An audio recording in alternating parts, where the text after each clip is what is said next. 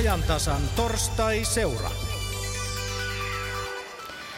Nyt vuorossa siis torstaiseen tapaan torstai-seura ja tänään keskustelemme koulusta. Kysymme, onko peruskoulun tasa-arvoperiaate heitetty romukoppaan. Elämme aikaa, jossa koulujen erot etenkin kaupunkiseuduilla kasvavat yhä kiivaammin ja monet kunnat painivat suurissa talousvaikeuksissa. Lisäksi digitalisoituminen ja tekniset laitteet tuovat kouluille uudenlaisia haasteita myös tasa-arvon kannalta. Ajantasan vieraanaan tutkija, yliopiston lehtori Venla Bernelius Helsingin yliopistosta. Tervetuloa. Kiitos. Olet tutkinut väitöstutkimuksessasi koulujen eriytymistä muun muassa oppilaspohjan perusteella. Kuinka pitkällä koulujen eriytyminen on täällä pääkaupunkiseudulla? No Suomessa tilanne on kauttaaltaan vielä kansainvälisesti varsin hyvä. Eli koulujen erot on kansainvälisessä mittapuussa varsin pieniä, mutta tosiaan täällä isoilla kaupunkiseuduilla eriytyminen on alkanut edetä. Ja, ja siinä on kyllä merkkejä sellaisesta huomattavasti voimakkaammasta eriytymisestä kuin ennen. Kuinka suuria alueellisia eroja on koko maan tasolla esimerkiksi maaseudun ja kaupunkikeskusten koulujen välillä? No perinteisesti Suomessa on aina hahmotettu erot tällaisina yleensä juuri maaseutu, kaupungit tai periferia ydintyyppisinä erotteluina, mutta nyt meillä on alkanut muodostua tällainen uuden tyyppinen metropolisaatioilmiö, jossa ikään kuin eriytyminen alkaa tihentyä kaupunkiseutujen sisällä. Eli esimerkiksi Helsingistä löytyy sellaisia kouluja, joiden oppilaisalueiden väliset erot vastaa kaikkien Suomen kuntien välisiä eroja. Eli pyöräilemällä kaupungin päästä päähän ikään kuin voi pyöräillä koko Suomen halki, jos koulujen toimintaympäristöjä ajatellaan. Jatketaan Venla Bernelius vähän myöhemmin koulujen eriytymisestä tarkemmin. Nyt Timo Hytönen on Yle Keski-Suomen studiossa valmiina vieraineen. Täällä Jyväskylän. Oikein hyvää päivää Suomi. Tosiaan puhutaan tärkeästä asiasta. Peruskoulua perustettaessa yksi tuon ajatuksen peruskivistä oli tasa-arvo, jota tarjottaisiin läpi Suomen puuttumatta siihen, missä suomalainen asuu. Ja myös siihen, kuinka varakkaita tämän suomalaisen vanhemmat ovat. Lapsille avautui ensimmäistä kertaa peruskoulun kautta oikeus opintielle puuttumatta, näistä, puuttumatta näihin reunaehtoihin. Ja täällä Jyväskylän studiossa ovat vieraina professori Jouni Välijärvi Jyväskylän yliopiston koulutuksen tutkimuslaitokselta. Oikein hyvää päivää. Hyvää päivää. Ja sitten meillä on toinen vieras, joka on käytännön opettajan työtä tehnyt rehtori Jussi Silpola Laukaan Lievestuoreen koulta. Oikein hyvää päivää. Päivä. Tuota, tuossa Venla Bernelius puhui tästä alueellisesta eriarvoistumisesta ja Suomen tasolla voidaan puhua myös valtakunnallisesti tästä samasta kysymyksestä. Jussi Silpola, kun sinä teet Laukaan Lievestuorella rehtorin työtä ja tulee esiin tämä ajatus siitä, että Suomi on jakautumassa kahteen eri Suomeen koulujen suhteen, niin miltä se näyttää tuo visio Laukaan Lievestuoreen näkökulmasta?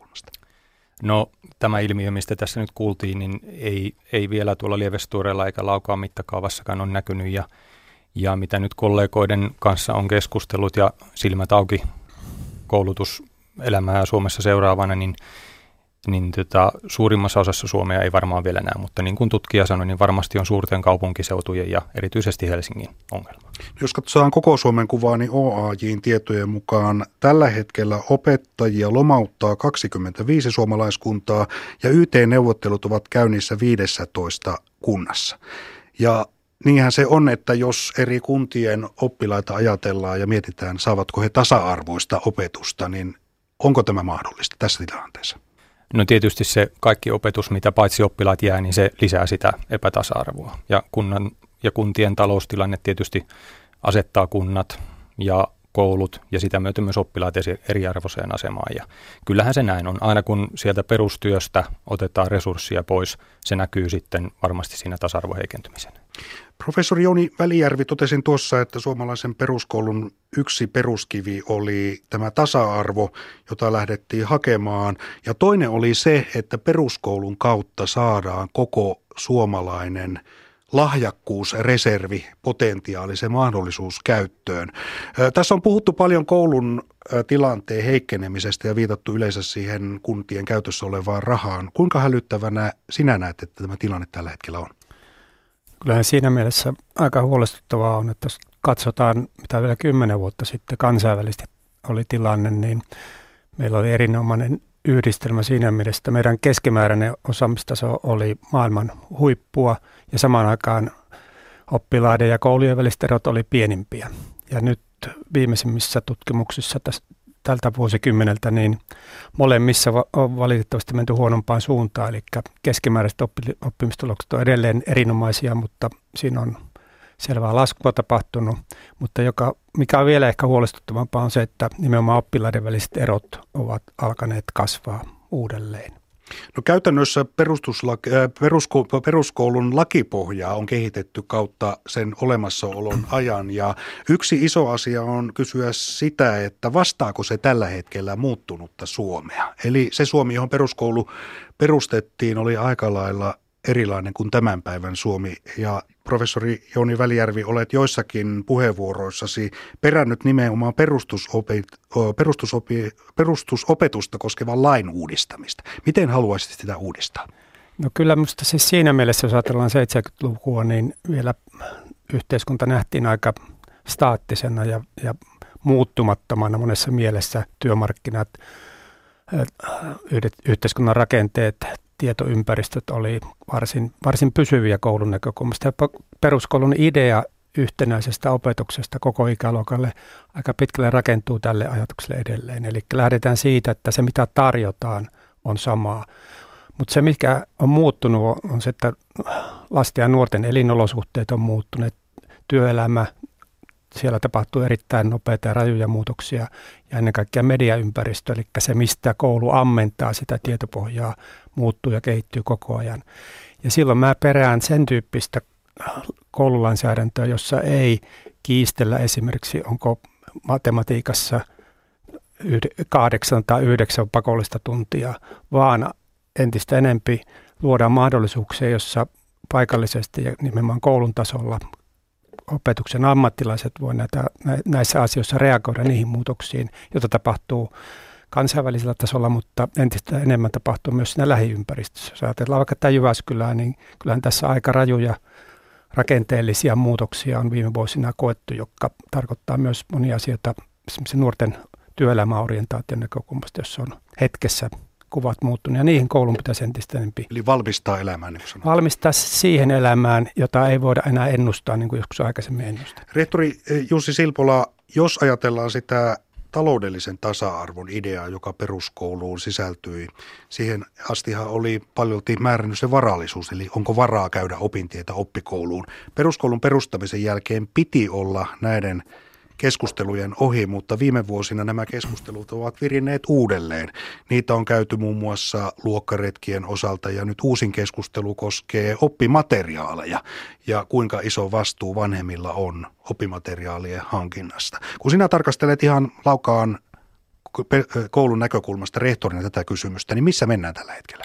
No kyllähän tämä oppimateriaalien osalta ja kun mennään siihen koulun kovaan ytimeen oppimiseen ja opiskeluun, niin on erittäin selvänä meillä ammattilaisilla ja kasvatustyötä tekevillä se, että se tasa-arvo pitää olla ja esimerkiksi oppimateriaalin osalta vanhempien osallistuminen tai oppilaan itse oppimateriaalin hankkiminen tuntuu aika vieralta, että nämä leirikoulut ja muut, jotka on ikään kuin sitten semmoista lisää siinä koulun kovan ytimen ympärillä, niin niiden osalta sitä keskustelua on käyty ja tullaan varmasti käymään, mutta mitä lähemmäs sitä oppimisen ydintä mennään, niin sitä vieraammalta tuntuu se, että siihen tarvitsisi käyttää kenenkään omia rahoja.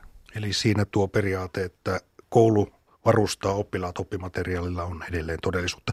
Jos puhutaan sitten tuosta opetuksesta ja sen mahdollisuuksista, niin O A J opettajien ammattijärjestönä on pitänyt kovaa ääntä siitä, että kun opettajia lomautetaan ja varsinkin kun ei palkata riittävästi henkilöstöä kouluihin, niin oppilaiden tasa-arvokin on uhattuna. Minkälaisia käytännön esimerkkejä sinulla on rehtorin työssä siitä, että tämä olisi jollakin tavalla toteutua tai siitä olisi ollut edes sen uhka?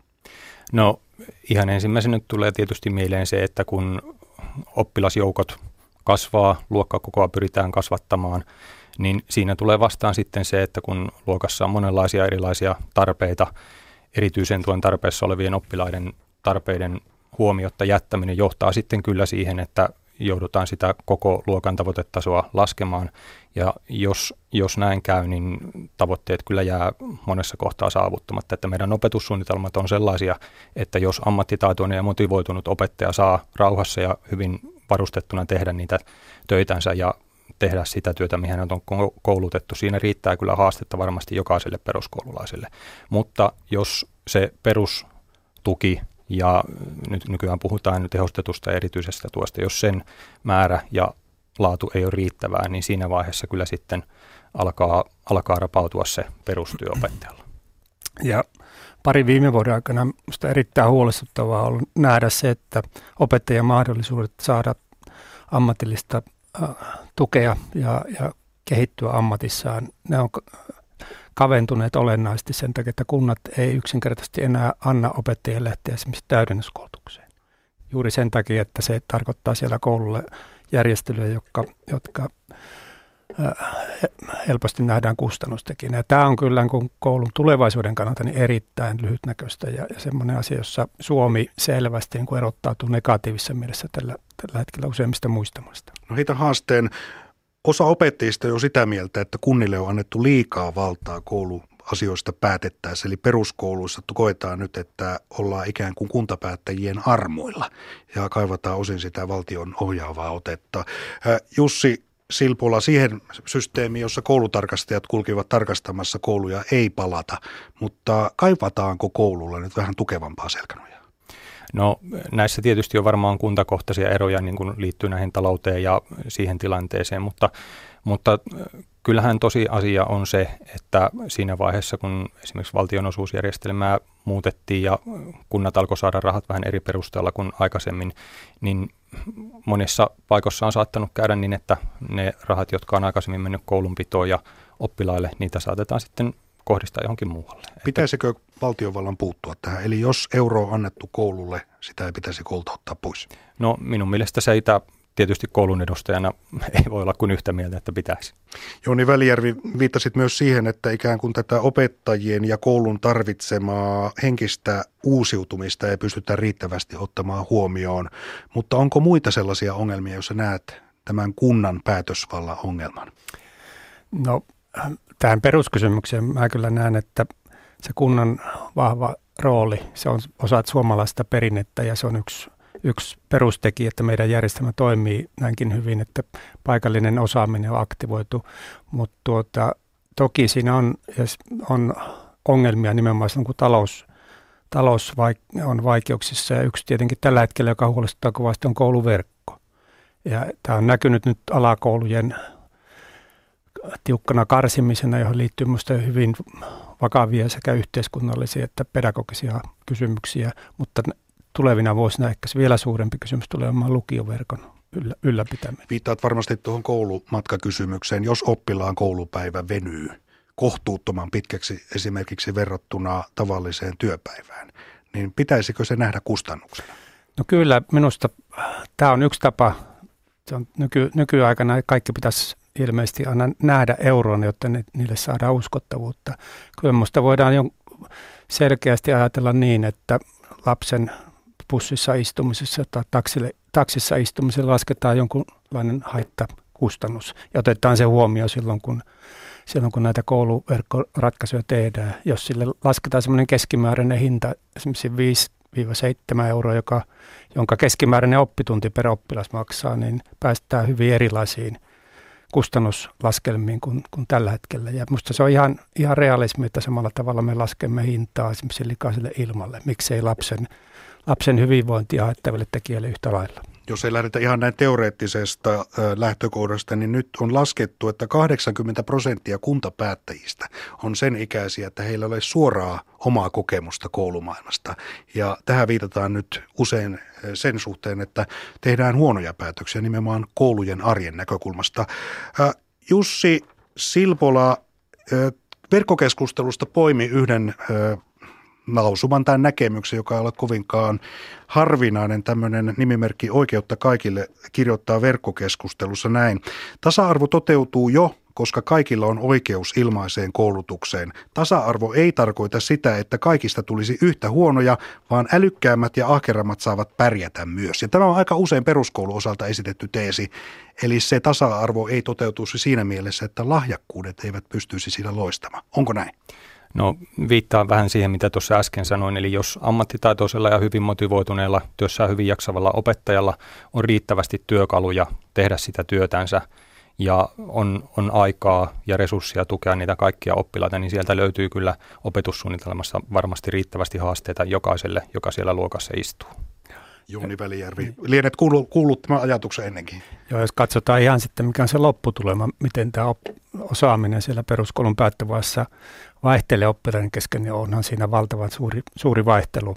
Eli kyllä se näin on, että vaikka se tarjonta on aika lailla samankaltaista, taitava opettaja toki pystyy siellä luokan sisällä aika paljon ottamaan huomioon yksittäisiä oppilaita, mutta joka tapauksessa aina on niin, että sitten se, ne, mitä osataan loppujen lopuksi, niin siinä on erittäin suurta vaihtelua.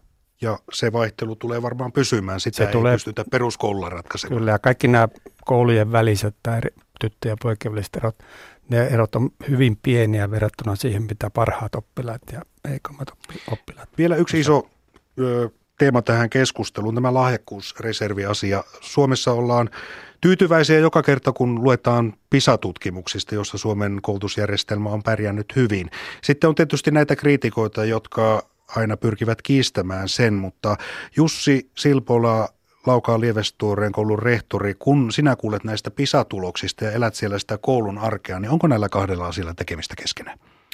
No, PISA-tutkimukset on tietysti mittaa jotain ja olen sitä mieltä, että ne mittaa nimenomaan sitä keskiarvoa ja sitä, että miten meillä pystytään tätä tasa-arvoisuutta toteuttamaan sitä, että meillä heikoimmatkin oppilaat pärjää erinomaisen hyvin verrattuna kansainvälisesti. Ja se kertoo kyllä mun mielestä siitä, että meillä peruskoulu on, siinä on paljon sellaista, josta täytyy pitää kiinni ja jota pitää pitää yllä. Ja on tietysti paljon kehitettävää ja parannettavaa, mutta PISA-tutkimukset antaa kyllä uskoa siihen, että meillä nimenomaan pystytään huolehtimaan myös niistä heikommin pärjäävistä. Ja itse ajattelen myös sillä lailla, että jos ajatellaan näitä lahjakkaampia oppilaita, niin heillä pitää myös olla sitten valmius siihen, että kohdataan myös muunlaisia, jos meillä lähdettäisiin siihen kehitykseen, joka esimerkiksi Ruotsissa on, että lähdetään kouluja eriyttämään, palataan vähän siihen, mitä Helsingistä kuultiin äsken, niin sen tien päässä on sitten toisenlainen PISA-menestys ja veikkaisin, että se ei näy pelkästään PISA-menestyksenä, vaan sitten muunlaisina ongelmina myös. Kyllä, ja tuota, professori Jouni Välijärvi, vielä lopuksi tästä PISA-tutkimusmenestyksestä. Joskus osa opettajakunnasta, jopa vanhemmistakin, on sitä mieltä, että Suomessa katsotaan vähän liikaa vanhan sanonnan mukaan metsää eikä nähdä niitä puita, eli nähdään tämä yleinen menestys ja sitten varjoon jää tämä yksittäisten koulujen joskus aika tiukakin arki. Mitä mieltä sinä olet? Onko nämä asiat tällä hetkellä tasapainossa? No kyllähän niin kuin kokonaisuutena meidän koulujärjestelmä on hyvin toimiva ja se rakenne on varsin tasapainoinen, mutta mitä tässäkin on keskusteltu, niin meillä on selviä tämmöisiä uh- uhkatekijöitä. Mutta ehkä se peruskysymys tässä on se, että miten pystytään paitsi saamaan se, tämä osaamispotentiaali nuorista ihmisistä, niin myös semmoinen tasapaino, jossa tämä, tämä järjestelmän keskittäminen ja sitten näiden paikallisten ja kouluun liittyvän osaamisen hyödyntäminen olisi niin kuin parhaassa mahdollisessa suhteessa. Että mä luotan siihen, että meidän kuitenkin se nimenomaan se koulun toiminta, se pedagogiikka ja se osaaminen, niin se on siellä kouluissa. Ja me, missä me on oltu viisaat ja on se, että me on opettajiin panostettu ja meillä on, meillä on laadukas opettajan koulutus ja opettaja-ammatti on arvostettu. Se on kultajyvä, joka puuttuu useimmista eurooppalaisista maista tänä päivänä. Siinä mielessä meillä on hyvät lähtökohdat, mutta me joudutaan hakemaan selvästi uutta, uutta tasapainoa näiden asioiden ja miettimään myös näitä tärkeysjärjestyksiä, että mihin, mihin sitten vä, vä, vähäisemmät resurssit sitten suunnataan ja siinä mielessä semmoista heikoimmasta huolehtiminen ja, ja tasa-arvosta huolehtiminen, minusta se on se, joka, joka kuitenkin pitäisi olla se johtotähti myös tulevaisuudessa, koska myös kansainväliset vertailut osoittaa sen, että ne maat, jotka pystyvät huolehtimaan heikommista oppilaista hyvin, niin keskimäärin pärjää hyvin. Huippuoppilaatkin on tärkeitä ja heille pitää luoda mahdollisuuksia, mutta siinä, sillä alueella on paljon, paljon enempi myös semmoisia mahdollisuuksia tarjolla, jotka rakentuu siihen, että luotetaan näihin oppilaisiin itsensä ja, ja opettajan kyky käyttää esimerkiksi teknologiaa on tässä mielessä yksi, yksi tulevaisuuden avain. Yksi iso kysymys, mikä pitää käytännössä ratkoa. Käytännössä siis suomalaisen peruskoulun peruskivi tasa-arvo on vielä kohtuullisen hyvässä kunnossa ja osasyy siihen on se, että tuo tasa-arvoajattelu on pohjoismaissa ja suomalaisessa yhteiskunnassa korkealle arvostettu tai on ainakin ollut tähän saakka. Naapurimaassa Ruotsissa ja erityisesti sen suurissa kaupungeissa Tukholmassa, Göteborgissa ollaan tällä hetkellä huolissaan tästä eriytymiskehityksestä, mutta onko tämä eriytymiskehitys todellisuutta myös täällä Suomessa? Siitä tietää ehkä paremmin tutkija Venla Bernelius, joka on Helsingin studiossa. Näin siis Jyväskylän studiossa Timo Hytönen vieraineen. Venla Bernelius, minkälaisia kommentteja tuohon Jyväskylän keskusteluun? No mä voisin ihan nopeasti kommentoida itse asiassa tätä peruskoulun tasa-arvokysymystä vielä, joka nousi tuossa hirveän kiinnostavasti. Eli mitä se tasa-arvo tarkoittaa? Nostettiin esiin ajatus siitä, että, että onko se niin kuin tasapäisyyttä ja riittääkö sama kaikille, mutta kansainvälisessä keskustelussa ja Suomessakin on puhuttu aika paljon mahdollisuuksien tasa-arvosta ja se yleensä määritellään sillä tavalla, että, että tuloksissa saa toki olla hajontaa, eli ei kaikkien tarvitse olla tuloksiltaan samanlaisia, mutta ne tulokset ei saisi liittyä niin kuin henkilön taustatekijöihin, eli esimerkiksi perhetaustaan, vanhempien koulutukseen tai etniseen taustaan. Ja nyt me nähdään aika isoja eroja nimenomaan näiden perusteella ja kyllä musta on ihan järkevää kysyä, että voiko muka olla niin, että korkeakoulutettujen lapset on aina ahkerampia ja lahjakkaampia kuin muiden. Eli siinä mielessä on oleellinen kysymys. Kuten sanottu tuossa aiemmin, niin olet tutkinut nimenomaan koulujen eriytymistä pääkaupunkiseudulla. Mistä siis, miksi ne koulut eriytyvät? Mitkä on ne perussyyt? No se liittyy myös juuri tähän mahdollisuuksien tasa-arvoon. Eli meillä, meillä edelleen esimerkiksi perhetausta vaikuttaa aika voimakkaasti oppilaiden tuloksiin. Ja, ja se, että kaupunki on eriytynyt niin, että sosioekonomisesti erilaiset ryhmät asuu eri alueilla, niin se on pohja näiden koulujen eriytymiselle. Eli meillä kaikki nämä kehityskulut, yhteiskunnallisen niin kuin eriarvoisuuden lisääntyminen, alueellisten erojen nousu ja, ja sitten koulujen tulokset ja eriytyminen, ne liittyy toisiinsa hyvin kiinteästi. Uutisten mukaan Helsingissä joillakin alueilla yli puolet perheistä valitsee lapselleen muun kuin lähikoulun. Mitä tästä niin sanotusta koulusoppailusta voi seurata? No tässä mainittiin Ruotsi esimerkkinä maasta, jonka koko tulokset on, ainakin tutkijat on tulkineet, että romahtanut aidosti aika lailla juuri siitä syystä, että koulut on eriytynyt niin voimakkaasti. Ja siinä käy niin, että voi olla, että jotkut koulut ikään kuin pikkasen voittaa, mutta, mutta suurimmassa kouluja häviää siinä kisassa. Et siinä käy niin, että, että oppimisen ympäristöt joissain kouluissa heikkenee. Ja meillähän koulut on hyvin laadukkaita, eli kyse ei ole siitä, että esimerkiksi opettajat olisivat eriytyneet, että opetuksen taso on erittäin hyvää kaikkialla, mutta kyse on siitä, että oppilaat eriytyy koulujen välillä ja, ja sitten tämmöinen niin kuin koulusoppailu voimistaa sitä aika voimakkaasti. Eli kyse on vanhempien käsityksistä ja tuntemuksesta enemmän kuin sitä opetuksesta siellä kouluissa. Tutkimusten mukaan hyvin voimakkaasti näin. Toki siihen liittyy monia muitakin tekijöitä, mutta, mutta et yleisesti ottaen opetus on varsin hyvää kaikkialla. Olet ilmaissut huolesi siitä, että tietyn tyyppisiä kouluja on alettu hyljeksiä. Miksi joitakin kouluja hyljeksitään? Ne liittyy nimenomaan tällaisiin sosioekonomisiin ja mainetekijöihin, että, että Helsingissä esimerkiksi Sonja Kosunen on tutkinut paljon koulujen maineita ja maine tietysti näitä valintoja usein välittää, mutta että ne on todella, vanhemmat mainitsee syiksi tällaisia vertaisryhmään liittyviä asioita. Kukaan ei mun ymmärtääkseni koskaan ole sanonut, että ei luottaisi jonkun koulun opetuksen tasoon. Yksi nettikommentoija kysyy, että miksi vanhempi ei saisi valita lapselleen parasta mahdollista koulua? No se on tietysti hyvä kysymys ja ehkä siihen voisi sanoa, että, että toki tasa-arvon näkökulmasta toivoisi, että kaikki koulut olisi niin hyviä, että ne olisi parhaita mahdollisia. Ja siitä me varmaan keskustellaan, kun me keskustellaan suomalaisesta koululaitoksesta.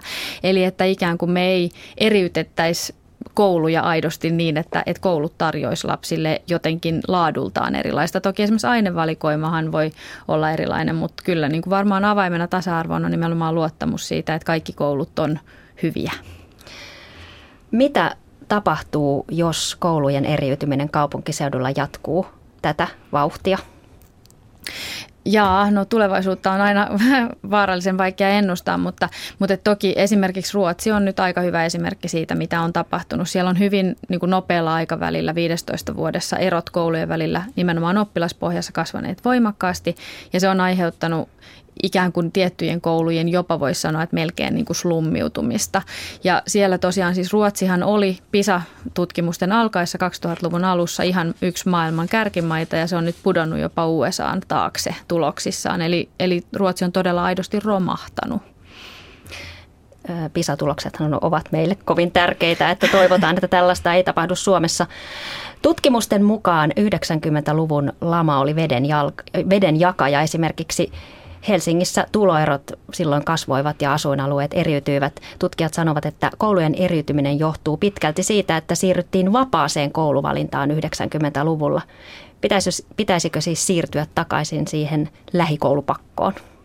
No, tämä on hyvin vaikea kysymys, koska monet tutkimukset kansainvälisesti näyttää, että silloin jos koulujen väliset erot on hyvin pieniä ja vanhempien ikään kuin paine valita tai halu valita koulua on vähäinen, niin silloin sille ei ole tietenkään kovin paljon väliä, että saako kouluja valikoida vai ei. Mutta esimerkiksi Britanniassa on osoitettu, että tämmöinen yksioikoinen yritys vaan kieltää kouluvalinnat voi itse asiassa aiheuttaa sen, että vanhemmat edelleen kuitenkin kokee painetta valita, haluaa valita ja sitten he vaan muuttaa pois tiettyjen koulujen alueelta. Eli niin kuin asuntomarkkinat onkin sitten se kouluvalintamekanismi ja sehän on varsinkin sit taloudellisesti aika, aika eriarvoistavaa käytäntö sit sekin, että et tämmöisiä kauhean helppoja ratkaisuja sellaisten pakkojen lisäämisen kannalta mä en ole ainakaan kansainvälisessä kirjallisuudessa nähnyt, vaan ehkä kyse on pikemminkin sit luottamuksen lisäämisestä lähikouluun, joka siinä on sit oleellisempi tekijä. Tutkija Venla Bernelius, siellä koulujen sisällä opetusta voidaan räätälöidä heikommille ja vahvemmille oppilaille, jos ryhmäkoot ovat tarpeeksi pienet. Nyt tiedetään, että kuntien taloustilanne on tosi heikko, kuntien normeja par- parhaillaan höllennetään ja tietysti nuo ryhmäkoot ovat yksi, yksi asia, mikä tässä voi olla vaakalaudalla, että ne kasvavat taas. Mikä merkitys oppilasryhmien koolla on tasa-arvon kannalta? No tämä ei ole mun omaa ydintutkimusaihettani, niin nimenomaan tämä ryhmäkoko, mutta kyllä se tiedetään aika monesta tutkimuksesta, että, että sillä näyttäisi olevan merkitystä ihan erityisesti silloin, jos opetukseen liittyy haasteita. Eli kyllä, kyllä sen niin kuin tutkimusten mukaanhan tämä on hyvin tärkeä kysymys ja koulujen resurssointi ylipäänsä. Tuolla Yle Radio Suomen lähetysikkunassa kaivataan kovasti takaisin tasoryhmiä luokkien sisälle tai koulujen sisälle. Mitä ajattelet niistä? No tasoryhmistäkin on, toki niin kuin tutkimusmassaa voi olla vähän suuntaan ja toiseen, mutta kyllä suurin osa tutkimuksista osoittaa, että, että tasoryhmät saattaa hyödyttää pientä osaa oppilaita ja, ja sitten ne eivät hyödytä suurta osaa oppilaista, vaan itse asiassa ne saattaa kyllä aiheuttaa sellaisen oppilaiden niin kuin itseään toteuttavat ennustukset niiden osalta, jotka joutuu heikompiin ryhmiin. Ja esimerkiksi Puolassa on, on purettu koko tämmöinen tasoryhmäjärjestelmä ja heidän oppimistuloksensa koko maassa on sen jälkeen tasaisesti vaan nousseet koko ajan.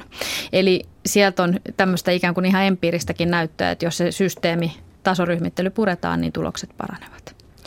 Mennään nyt siihen, että mitä voitaisiin tehdä, jotta koulujen tasa-arvo sitä edistettäisiin. Ainakin täällä Helsingissä on käytössä niin kutsuttu positiivinen diskriminaatio, mistä käsitteestä et, et pitänyt, mutta kuitenkin. Eli se tarkoittaa sitä, että annetaan erityistukea sosioekonomiselta taustaltaan heikompien alueiden kouluille.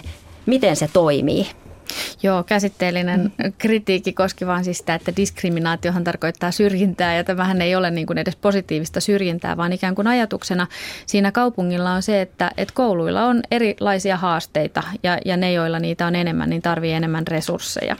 Ja, ja tämä, tämä liittyy sitten siihen, että on tunnistettu ikään kuin niitä tekijöitä, jotka kouluissa liittyy oppimistulosten muodostamiseen ja koulujen rahoitus reagoi sitten näihin haasteisiin. Onko se toiminut? Onko siitä näyttöä, että, että asiat paranevat? No sitä valitettavasti ei ole ollut mahdollista systemaattisesti tutkia. Eli meillä ei ole sellaista näyttöä, että esimerkiksi oppimistulokset lähtisivät rakettimaiseen nousuun.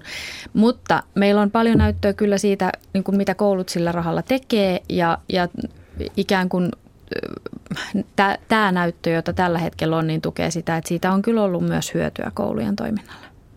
Sitten on tämä kuuma peruna, oppivelvollisuusikä. Opetusministeriön työryhmä totesi toissa vuonna, että paras keino häivyttää sosiaalisen taustan vaikutuksia opintoihin on varmistaa kaikkien pääsy vähintään toisen asteen koulutukseen. Onko siis tämä esitetty ja paljon väännetty oppivelvollisuusiän korottaminen yhdellä vuodella hyvä ratkaisu tasa-arvon edistämisen kannalta? No meillähän haasteena tällä hetkellä on se, että meillä on ikään kuin pohjalaskussa. Että aikaisemmin Suomessa eriarvoisuus on yleensä lisääntynyt tämmöisen jonkunlaisen eliitin nousun kautta ja nyt meillä on riskiä pohjanlaskuun. Ja varmasti tämä, kaikki tällaiset, joilla tuetaan ikään kuin niiden, jotka välttämättä eivät tekisi niitä aktiivisia koulutusvalintoja, niin, niin heidän tukemisensa kautta varmaan kyllä on helpointa ja järkevintä pyrkiä parantamaan tasa-arvoa. Ja esimerkiksi O E C D:n Eli, eli tämän myöskin PISA-tutkimusten tilaajataho, niin heidän tutkimuksensa on kyllä osoittaneet, että Suomessa nimenomaan tasa-arvon haasteet liittyy toiseen asteeseen ja sinne valikoitumiseen. Eli vaikka meillä peruskoulu on tuottanut aikaisemmin hyvin tasa-arvoisia tuloksia, niin toisella asteella erot oppilaiden välillä on alkaneet kasvaa huikeasti aina suomalaisessa järjestelmässä. Et siinä mielessä voisi ajatella, että tämä voi hyvinkin kyllä olla sellainen keino, joka tätä lisää.